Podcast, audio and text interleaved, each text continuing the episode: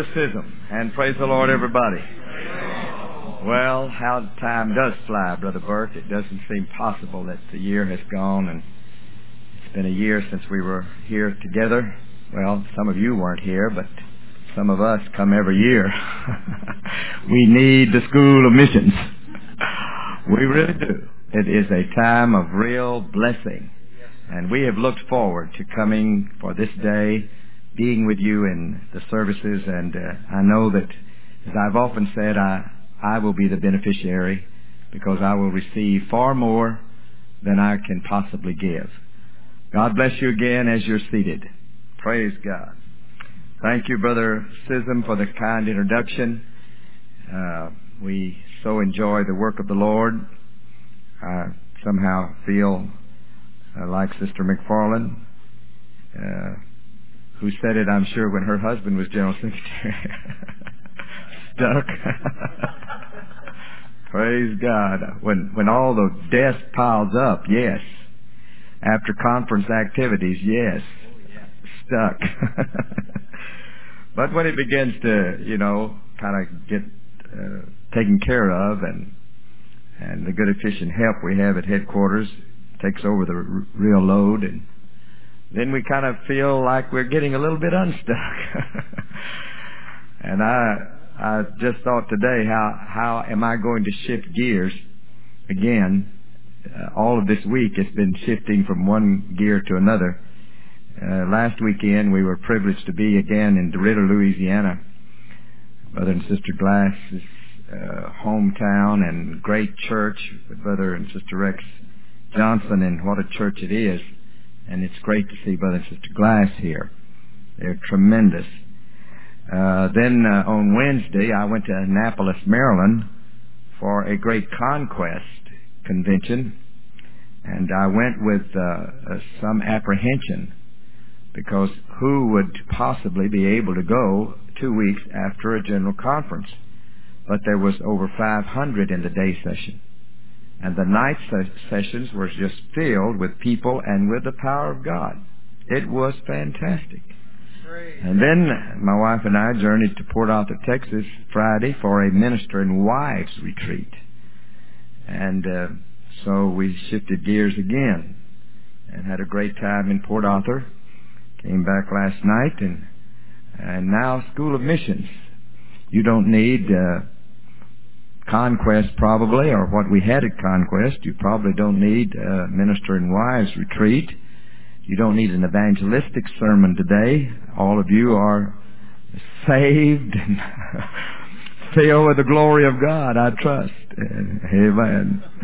Uh, you must be. Yay.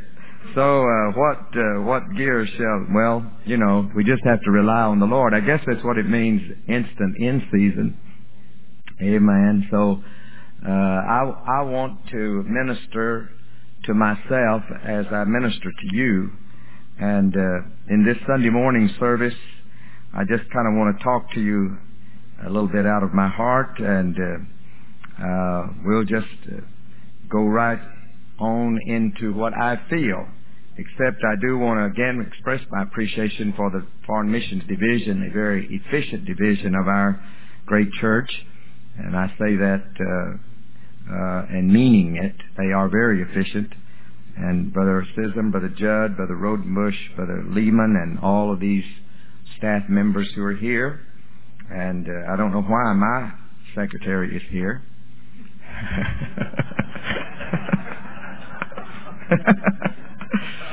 Uh, I'd like to think she uh, she likes to hear me preach. Maybe that's it. Uh, she gets enough lectures at uh, at the office, so she needs a little spiritual uh, feeding today. But anyway, great, and all of these good uh, regional uh, field supervisors and every one of you. It's just just great to be here. Praise God. This past summer, and I'm not going to take a particular text right now, but this past summer, I feel to tell you about it. Uh, my family had a distinct privilege, once in a lifetime privilege, of uh, all being together in London, England for a week. Uh, it started out with my wife and I being invited to the Scottish conference in uh, Glasgow. And when some of our children began to learn about it, they said, hey, let's all go. Well, there were ten of us, all of the adult uh, and near adults of our immediate family. We left the two five-year-olds and the one eight-month-old, which didn't need to be there. So uh, there were ten of us. My wife and I and our uh, three children, their companions, and uh, two oldest grandchildren. And we we really had a great time. We filled every minute. We got those passes on the subways, and you could just jump on one, and we knew how to jump at the same time, and and jump off at the same time, and we got to see so many things. And uh, one of the things that we did get to see, uh, but we arrived so late we didn't get to see much of it, was Windsor Castle. We got there 30 minutes before closing time. And if you've ever been to Windsor Castle, you know it's quite a, a lot to see there. There's the apartments, there's the what the ladies wanted to see, the doll collection, and it's just a great big palace, one of the most beautiful, with a great wall around it, and several buildings on the inside. And and so uh, as we rushed in through the gate, knowing we only had 30 minutes, which way would we go? Well, we just all took off in different directions. And I went into uh, the St. George's Cathedral there. I had uh, uh, been there one time before, but I wanted to see it again.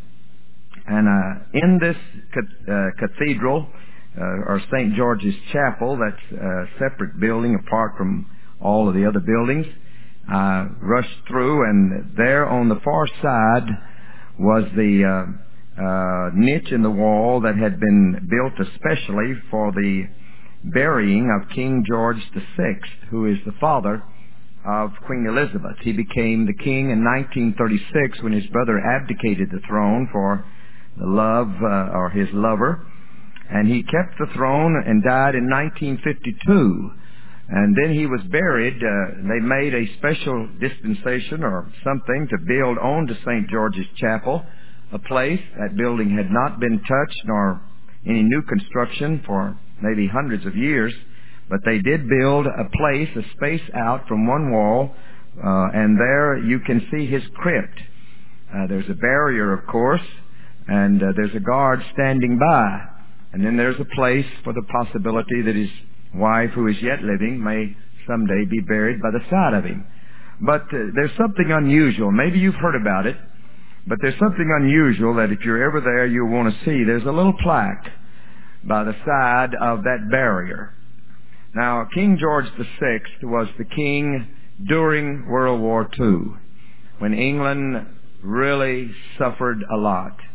And uh, in 1940, which was the war was already going on in England. In 1940, uh, King George VI spoke uh, a message over the radio to all of the British people. And on this little plaque is a portion of his message. Uh, and it is incredible. As you stand there and read the portion of his message in 1940, Christmas message, ready to go into 1941, and this is what is written there on that plaque. And I said to the man that stood at the gate of the year, Give me a light that I may tread into the unknown. And he said unto me, Go out into the darkness and put your hand into the hand of God, for it is better than a light and safer than a known way. That's a tremendous statement. Amen, amen. Well, there was something else that happened to us uh, in that uh, in that uh, visit to England. Uh, as I said, we filled every day with sightseeing, and I knew that we were all probably having our personal devotions early in the morning in our own rooms. And I, being the father, the head of the clan, I knew that at some point in time we needed to have a a meeting together, a church meeting. We was having meetings on the subway and in the restaurants and in the sightseeing places, but we needed to have a church service. but uh, I just neglected to, to assemble us together for it. And we was coming down to uh, the last day that we was going to be there. Saturday night and then Sunday was the last day. And I still hadn't made arrangements. You don't get ten people up uh, going uh, very readily or easily and inserting something extra in for them without planning on it. But anyway, I just knew that we had to do it, but I didn't plan on it. And here it was the next day, Sunday.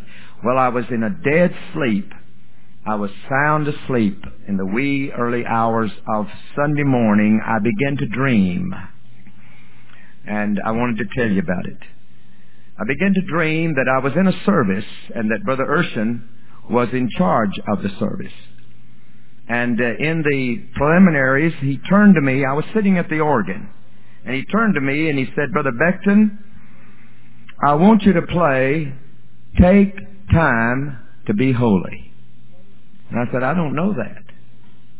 Well, he went on with something else in the service and I thought, well, he, he's forgotten it and great, I don't know it and, and we'll get by without it. And, but then he turned back around and he said, Brother Becton, play Take Time to be holy. Well, Sister Urshan in the dream was sitting behind me and she began to softly sing it. And I could hear her just enough to where I could make the various chord changes and uh, kind of, you know, uh, go through the motions in the dream. And uh, as I played it completely through, according to the way Sister Urshan was singing it, then I suddenly woke up. And I was crying. For all that I had neglected to do, God had spoken to me through a dream and said, now you take time to be holy. Well, I immediately called all the rooms of our children and I said, come, we're gathering here. I don't care what the day has got for us. We're going to gather in our room. We're going to have church. Well, all ten of us was there in that small hotel room. You know, they don't have big rooms in some places and but we got, gathered in there. We was around the walls and uh, across the beds, and and I began to tell them about my dream. And as I did, I began to sob. And then they too began to cry. All ten of us, I think without exception, was weeping. And uh, through uh, catching my breath between sobs, I said, hey, this is what it's all about. This is the reason why we're having such a great time together. This is this is why we need to come together and pray and read the Word of God. And, uh, and we had a tremendous service because God indelibly imprinted on my mind that song, Take Time to Be Holy. Well, through the day, I began to doubt, was there such a song? We didn't sing it in the church that I grew up in was there a song or, or, or was it a statement somebody made or was it uh, just a, a, a, something that the Lord spoke to me? And I, I didn't want to ask any of my children because I, I would have been embarrassed. I so emphatically said it was a song and I didn't want them to say it wasn't. And so the next morning they all left to come back to the States. My wife and I went to Glasgow and Brother Kelly was anxious for us to see his little church there and it is a beautiful place. We had a tremendous conference. But I was more anxious to find a songbook. And so when I went into the auditorium of that beautiful little sanctuary church, I picked up the songbook and I quickly looked into the index and there it was. Take time to be holy. Uh, it's in our latest songbook. Oh, I know it's a filler. They just put it in there, I'm sure, because nobody ever sings it, just to fill up space. But I quickly grabbed a, a piece of paper and a pencil because though I didn't feel like I knew the song, I wanted to write the words down. And this is the way it goes. Take time to be holy. Speak oft with thy Lord. Abide in him always and feed on his word. Make friends with God's children. Help those who are weak, forgetting nothing, his blessing to seek. Take time to be holy. The world rushes on. Spend much time in secret with Jesus alone. By looking to Jesus, like Him thou shalt be. Thy friends in thy conduct, His likeness shall see. My God. Take time to be holy. Let him be thy guide, and run not before him whatever betide. In joy or in sorrow, still follow the Lord, and looking to Jesus, still trust in his word. My, what a song. I just wish I had known those words the previous day. Amen. Praise God. And that's what I want us to do for the next little while. Just take a little time to be holy. Praise God. Holiness means more than the outward appearance. Amen. That's part of it. But we need to take some time to be holy today. Praise God. Being a musician, I was reading a book the other day about the great Steinway piano.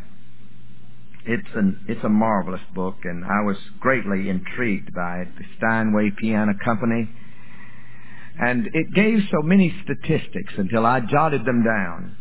It takes nearly one year to make a piano. It takes 400 workers and over 12,000 parts. The wood in the piano ages a year outside in all kinds of weather. And then it's brought in and loaded into the ovens, the kilns, and it dries out at 160 degrees Fahrenheit. That lovely, graceful arch around that piano, and it is so pretty, it gives such dignity.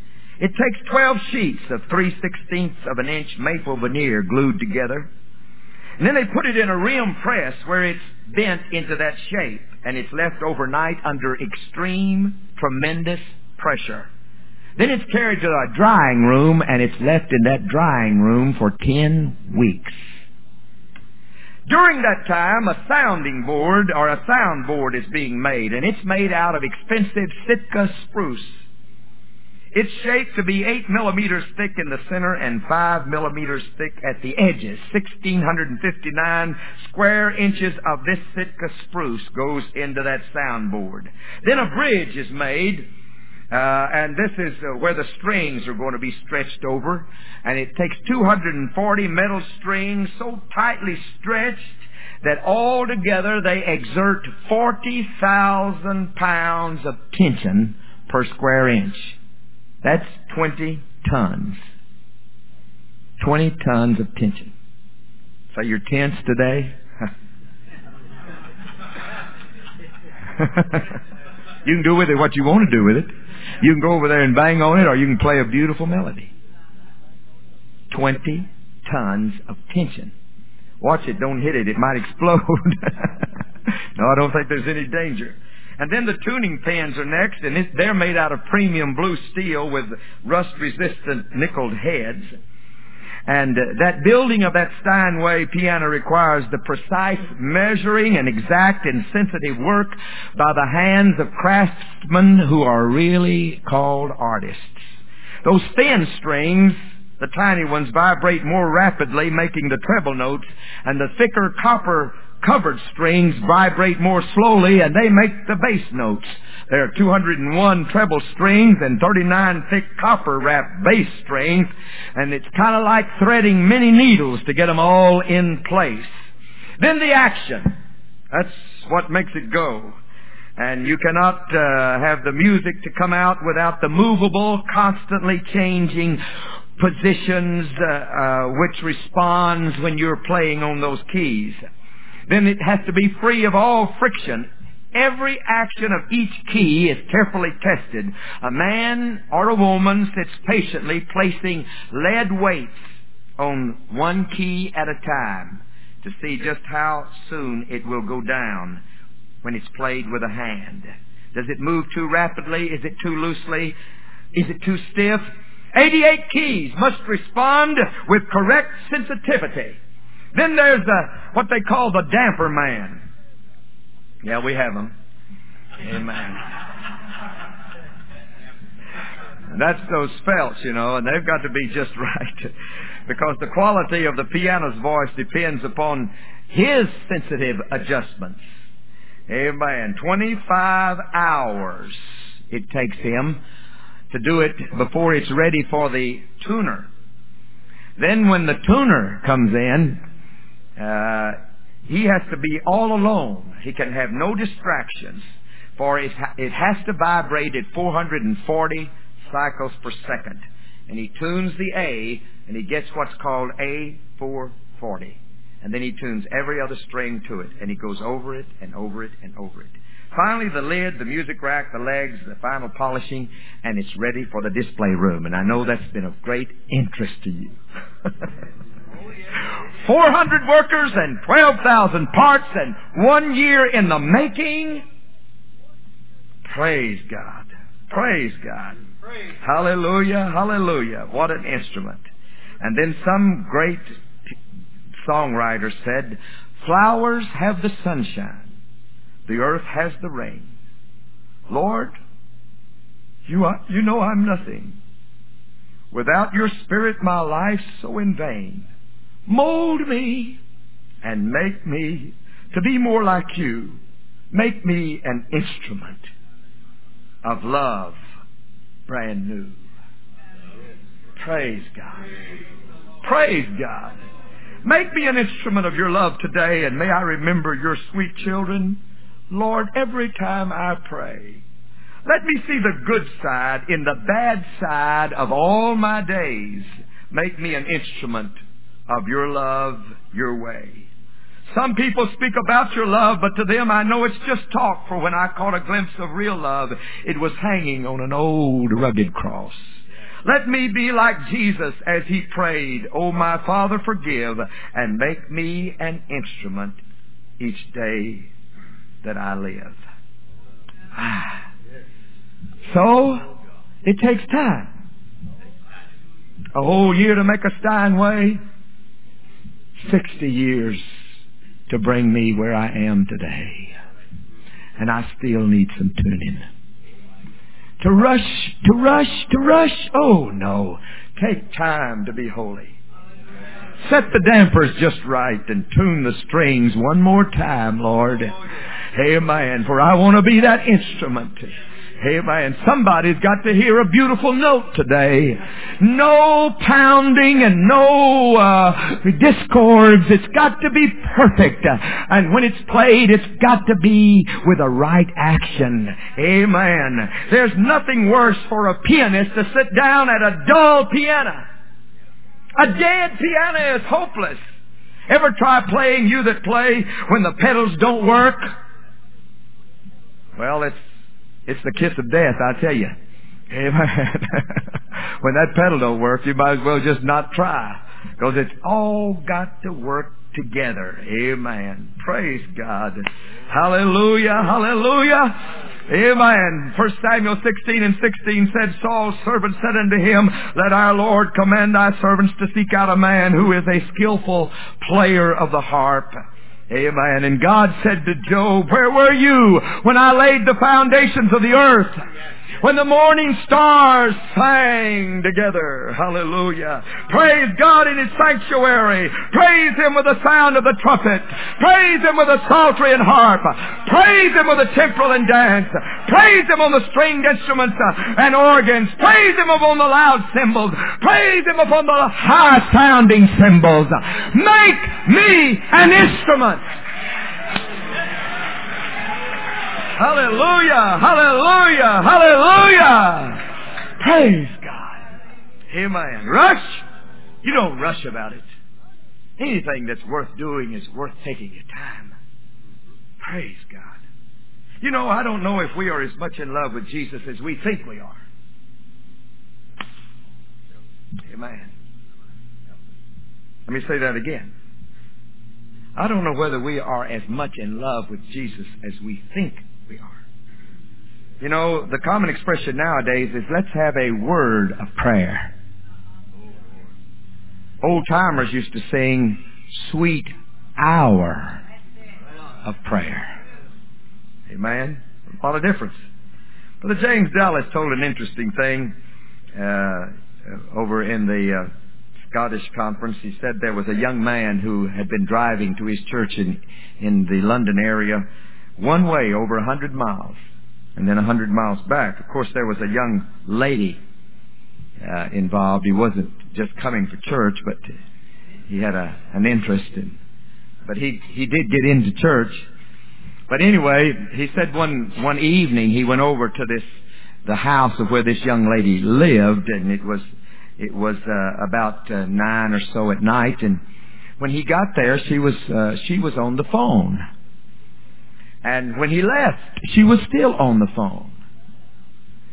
And uh, he found out that she stayed on the phone from 9.20 in the evening till 7.10 the next morning talking to this young man. What in the world did they have to talk about? Seven or nine twenty until seven ten in the morning. Brother Dallas said he told that at ABI when he was visiting over here in the States and he, and a young lady came up rather sheepish looking and she said, well I can, I can beat that. She said, I have a boyfriend in Virginia and he called me one night at 8.30 and we talked till 7.30 in the morning. Well, it wasn't much of a beating, but it could go in the Guinness Book of World Records. Amen. All night talking on the phone to another human being. You say, now I can't talk to the Lord because I can't see Him. She couldn't see Him either. Amen. She could just hear His voice. Amen. But all night long they found something of interest because they had an interest in each other. And we come to prayer and we can't find enough to talk to the Lord about. Amen. Amen. Amen. Amen. Oh God, help us. God help us. It's got to be that we take time. You're here in the School of Missions and you're not just idling your way. You are taking time to get what you need from the Lord. You're taking time to be holy. I've come today because I want to get in on it with you. I want to take some time today to be holy. Praise God. Praise God. Praise God. Oh, yeah. Hallelujah. Hallelujah. I love you, Jesus. I love you, Jesus. I love you, Jesus. I can't see you, Lord, but I can feel you. I can hear you.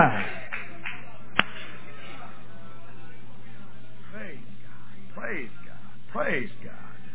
Praise God. Praise God. Hallelujah. Hallelujah.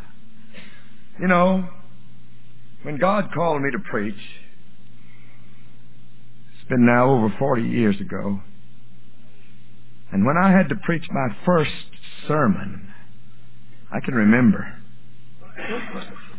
You know, it was, it was something.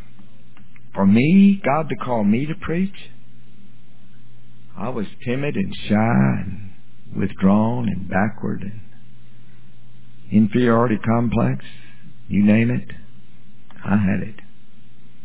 I couldn't even testify.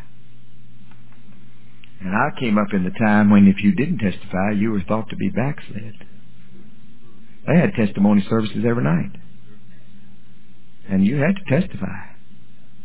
You had to testify. Well, it was hard for me. So I memorized one. And uh, I said it every time because I didn't want them to think I was backslid. The Lord has done great things for me wherever I'm glad. Sit down. Praise God. Amen. Yeah, that's good. Hallelujah. But to preach, you know, that's another thing. We got this mental fixation about preaching. And I had seen preachers all my life. And how was I ever going to stand up there and, and preach? I, I had no options. I just, if I, if I preached, it meant I was going to have to stay on my knees. I mean, really stay on my knees and do some fasting and and then eke out about five minutes. Lose my thought and suddenly sit down. I Had no options though. Couldn't depend on nothing. Read a few books and and of course studied the Bible and and had no options. Just just had to really depend on the Lord. Amen. But I'd be, uh, you know, kind of dumb if in these 40 years I hadn't learned some options. Yeah. I can get up and and talk now. You know, by reason of use, I can get up and say some things and call it preaching. It's really not, but uh, you know, I can get by, I guess. Uh, seems like sometimes I have. Amen. But you know what? I wish I didn't have any options. Wish I didn't have those options. I'd like to go back to the feeling of that first time I preached. Amen. You know, when I, I, I had no vocabulary, I wasn't articulate, and and I still not, and had no personality, still don't, and you know, uh, but I, I'd like that feeling of, hey, I can't do it, Lord. Gotta just take some time now. Take some time. Get with it. Amen. I wish it didn't have any options. Amen. Do you remember when you were first asked to sing a solo? Uh, you, you never had done it before. And uh, you, you knew that you couldn't do it without the Lord. You didn't have any options. Remember? And the usual phrase, it was always, you could always count on it. The statement made before they sang. Don't listen to my voice. listen to the words. yeah. Because they, they really meant it. I don't think I can sing. But I want you to hear the message. And they really, truly meant it when they said it. They might have just gotten about halfway through the song and the Spirit of the Lord would come and they'd begin to weep and oh my, what a time. But seems like nowadays they don't say it, but they act it. Don't listen to the words. Listen to my voice.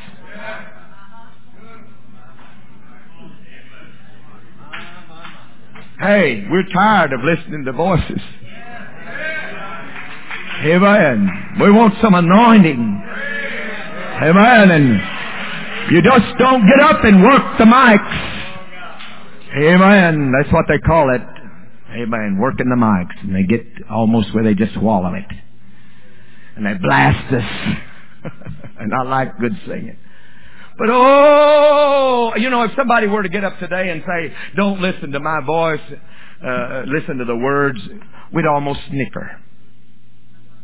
Or we'd think they's putting on. But oh, for that day again. Amen. Where we didn't feel like we could do it. Amen.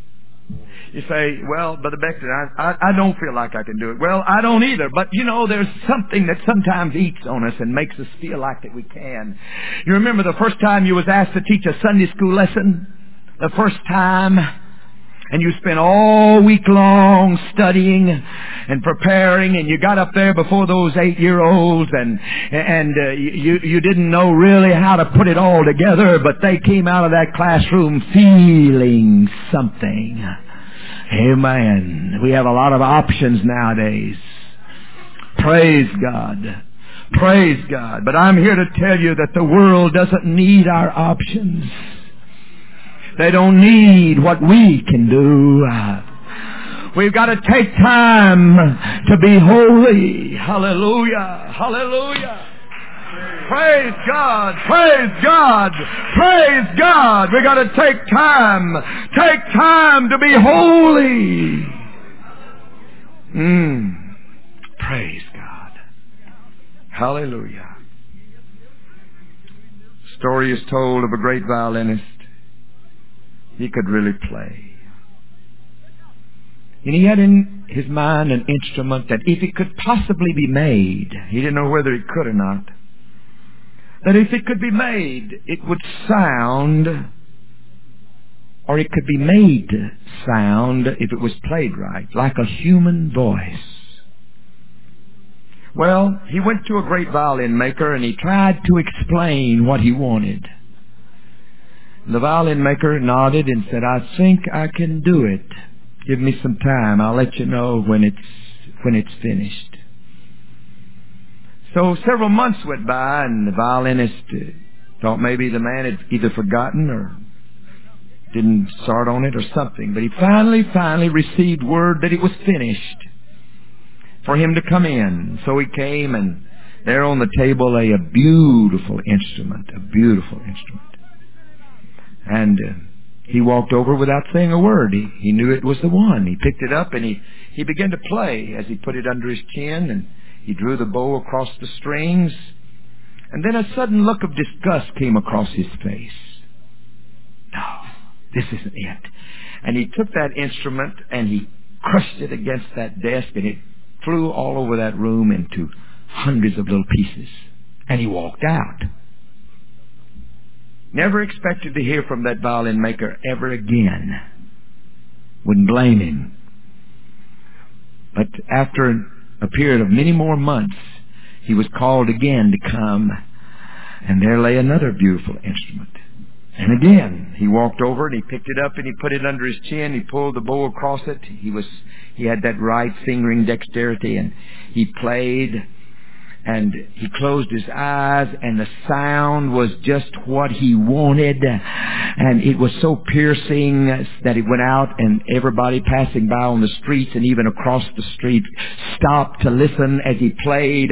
And it seemed that he couldn't stop. He just played on and on. This is exactly what he had in mind. And finally finally when he was able to finally stop playing he he tenderly carefully laid it back down without without getting a scratch on it. And he looked with a smile at the violin maker and he said, Sir, this is exactly what I had in mind, but pray tell me, how did you make it? And the violinist said, Well, you remember the other violin? You broke it into many pieces. I spent hours and days fitting those pieces back together like a puzzle because they were jagged. I had to have them just right. And I put them together. It took so much time. And then when I had every piece in place, I finished it, polished it. And the instrument that you've played on today is the pieces put together. Well, praise God. Have you ever sung Mold me, make me after thy way. Thou art the potter, and I am the clay. Praise God. Yeah. He takes the, the pieces, the broken pieces, amen, and he puts them, he puts them all together again, again, and again, and out of our brokenness out of our taking time to let Him make us into a concert piano, piano. And then the playing of the beautiful, beautiful music. Oh, God, help us. I want to be an instrument. I really do. Oh, I really want to be an instrument that He can use for His glory. But you and I will never get accomplished this great task until we have taken time to be holy. Praise God. This past summer I had uh, uh, preached, uh, I believe it was the Illinois camp during the daytime and I had left there on Friday after my session and I went into the office and there on my desk was uh, was a note that said, please, please call this number. And the name was Jean Martin. And the note said, uh, she's called a time or two. Please try to reach her today if possible. Well, I didn't know her. I picked up the phone. I dialed the number. And uh, she answered, and uh, I said, I understand you're trying to reach me. This is Reverend Becton. Yes, this is Jean Martin. And she said, are you the Brother Becton that preached uh, a camp meeting in Oklahoma some uh, maybe a year or two ago? And I said, yes, I did preach a camp meeting in Oklahoma. She said, well, I have intended to call you for a long time. I've wanted to call you and uh, just have kept putting it off month after month. I've intended to call you because I wanted to tell you something. She said one night in that camp meeting, and before she told me that, she said, uh, my husband and I are divorced and we have one little girl that's 14 years of age and I, we're living in the Dallas, Texas area and I don't care, didn't care about church, didn't want to go to church. But I sent my little 14 year old girl to spend the summer with her grandmother up in Oklahoma. And her grandmother, who is Pentecostal, took her to that camp meeting. And in one of the night services, there was a message of tongues and interpretation. And the interpretation went something like this. There's someone here in this service tonight that needs God. You will never be in another camp meeting. Something to that effect. She told me, and I remembered. And she said, uh, my little girl, my 14 year old girl, went to the altar that night and said, that's me. And she went to her grandmother and she said, Grandmother, I'm not going to live. She didn't get the Holy Ghost that night, but the grandmother took her home with her to uh, her home church for the weekend, and over the weekend she was baptized in Jesus' name and filled with the baptism of the Holy Ghost. And then she went home to her mother in Dallas, the lady that I was talking to. And she said, Brother Becton, I'll have to admit that when I heard about it, I was mad. To think that something would happen in a church that would stir my little 14 year old girl like that. She said, I was, I was upset. I didn't care about church, didn't care about God, didn't care about anything. But my little girl told me, said, Mother, I'm not going to live. God spoke to me and I'm, I'm ready to go. But mother, promise me that you will meet me in heaven. And one month after my little girl came home, she was smitten with a, degener- a degenerative nerve condition that put her in the hospital. And she lived eight months and died. And she said again before she died, Mother, please promise me you'll meet me in heaven. And she said, Brother Becton, I just wanted to tell you that at that time I was going with a, a, a man who was a successful businessman, and I said, come on, let's go to a Pentecostal church here somewhere. Let's find it. My little girl has made me promise it. We went. And my boyfriend didn't like it. He said, if this is what you want, this is the parting of the ways. And I said, this is what I want. And she said, Brother Becton, I prayed through. I'm living for God. Hallelujah. And she said, there are so many miracles att- attached to my little girl's illness that the whole hospital was stirred by it. And when they built their new wing since her death, they have named it the Christy Martin Memorial Wing. God would take an entire camp meeting, one night's service in the camp meeting, where there was about three to maybe four or five thousand people and single out one little girl, 14 years of age, that he knew would cause a chain reaction. A mother away down in Dallas. Amen. Now prayed through, living for God. A hospital that stirred because a little girl had such faith and confidence in her God. Praise God. Oh, I'm telling you folks, I want to be an instrument. There's chain reactions that need to occur every day from our lives. Amen. Somebody has to be touched. Take time to be holy. Amen. It's not just mere words. Amen. But it's the anointing behind the words. It's not just singing. It's the anointing behind the singing. It's not playing an instrument. It's the anointing behind the playing of the instrument. It's the anointing in whatever we do. We can never come up to the world standard as far as entertainment. And who wants entertainment? Oh, praise God.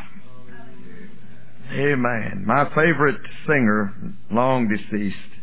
Oh, she didn't have what we have. She was a black lady. But she was a singer. Mahalia Jackson.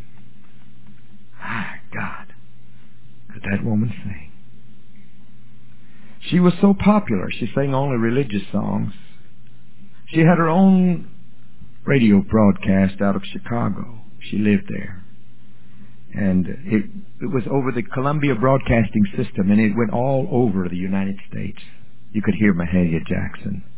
Some of you don't know her, but oh, to hear her sing. Amen. I have some of her tapes yet. One night she was singing on that uh, program, and uh, she was singing a, a song entitled "A City Called Heaven." And uh, as she was singing it, she closed her eyes and she began to weep. She came to the end where she was supposed to end, and every minute was counting because the program had been fit together to so many minutes. But when she got to where she was supposed to have stopped, she was so into the song until she just started it all over and sang it all over again. And when she could finally stop with the tears rolling, she raised her hand into the air and she shouted, Oh, glory! And then she realized that not only did that song go out all over America, but that shout. So she needed to make some explanation. And she said this, Pardon me, Columbia Broadcasting System. I forgot where I was. Pardon me, School of Missions. I won't forget where I am. I want to forget who I am. I want to forget everything. Hey, my bag got lost. Still don't have it and they hadn't traced it yet. Coming in from Texas. I want to forget about everything that's in that suitcase. Amen. And I say that to say, hey, the mediocre, the little things are sometimes those that plague us and, and we think we've got to get it done. But hey, today we need to forget where we are, who we are, what we're doing, and get lost. If a young lady could talk to a young man all night long,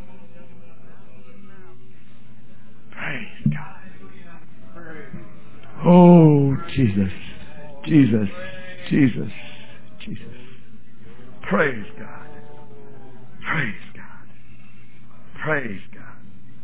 Hallelujah. Hallelujah. Praise God. Yeah. We got to get Jesus in our focus. Amen. I love to preach for the black folks. We preached at Brother and Sister Earl's church Sunday a week ago. My God. Mm.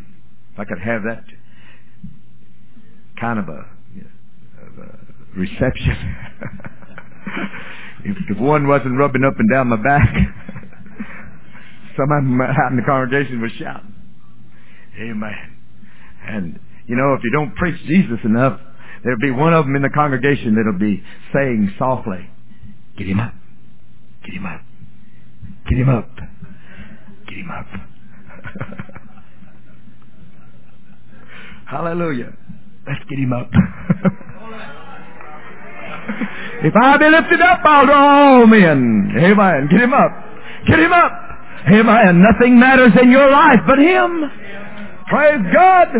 Hallelujah. I didn't care if I never saw another sight in London. I had to take time that day to be holy.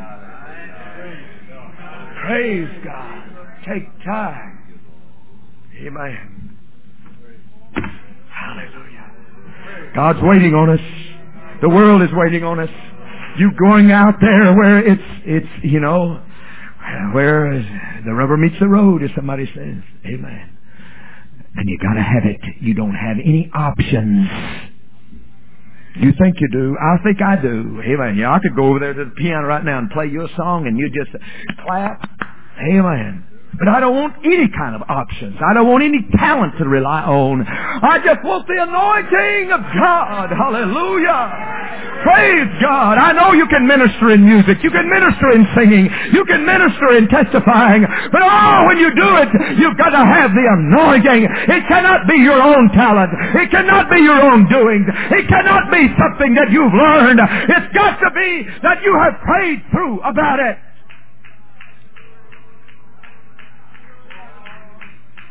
Ah.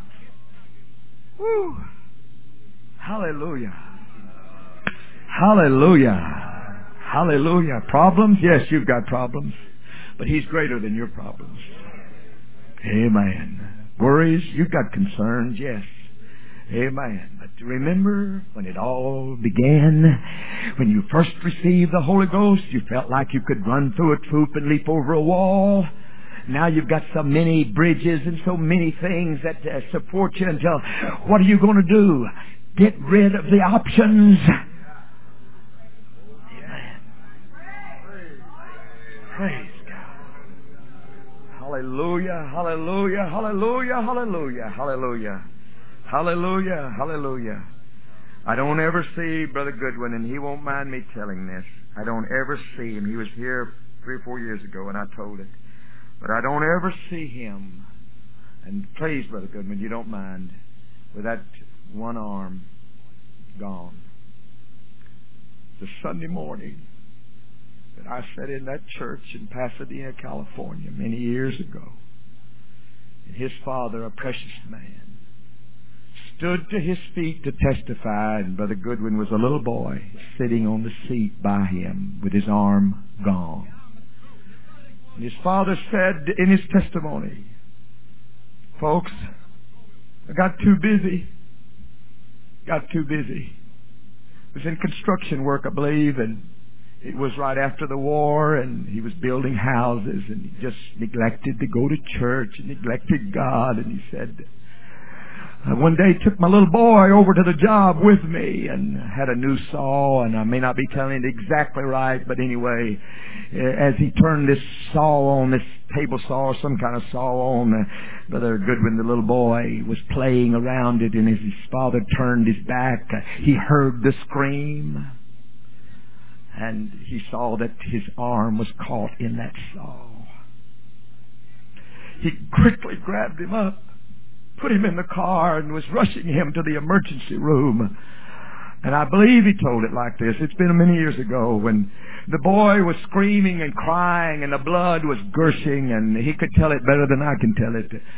But he, I believe his father said while they were on the way to the, to the hospital, the little boy stopped crying for just a moment and said, Daddy, if you hadn't been so busy, this wouldn't have happened to me. And Brother Goodwin said, since that time, I've turned back to God. Brother Goodwin, you carry that sleeveless arm because somebody needed to take time to be holy. Praise God. Praise God. Missionary today, his dad would be so pleased. His dad didn't live long after that. Be so pleased to know that the boy that brought him to his senses caused him to realize that there were things better than jobs and construction work. And that's all right when you just give it all. Amen. You got to stop and take some time. And I've got to stop and let you go. But there's something here today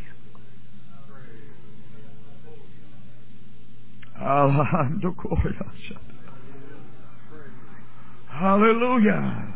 Hallelujah. Hallelujah. Hallelujah. Speak oft with the Lord. Praise Lord, we thank you today. We thank you today. You're so good. You're here, Lord, and you want to stop us on our busy roadway. Help us to hear your voice. Oh God, we come to that garden alone while the dew is still on the roses. And the voice that we hear falling on our ears. Oh God, help us to hear your voice. In the name, in the mighty name of Jesus.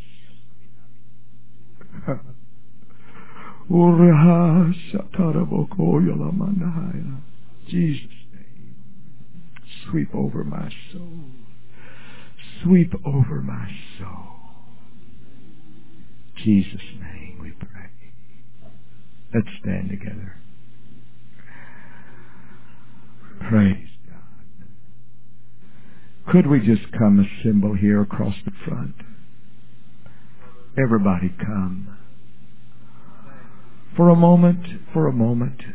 Amen. God has something for us today, for me, for you. Dear God, dear God, take time, a little time.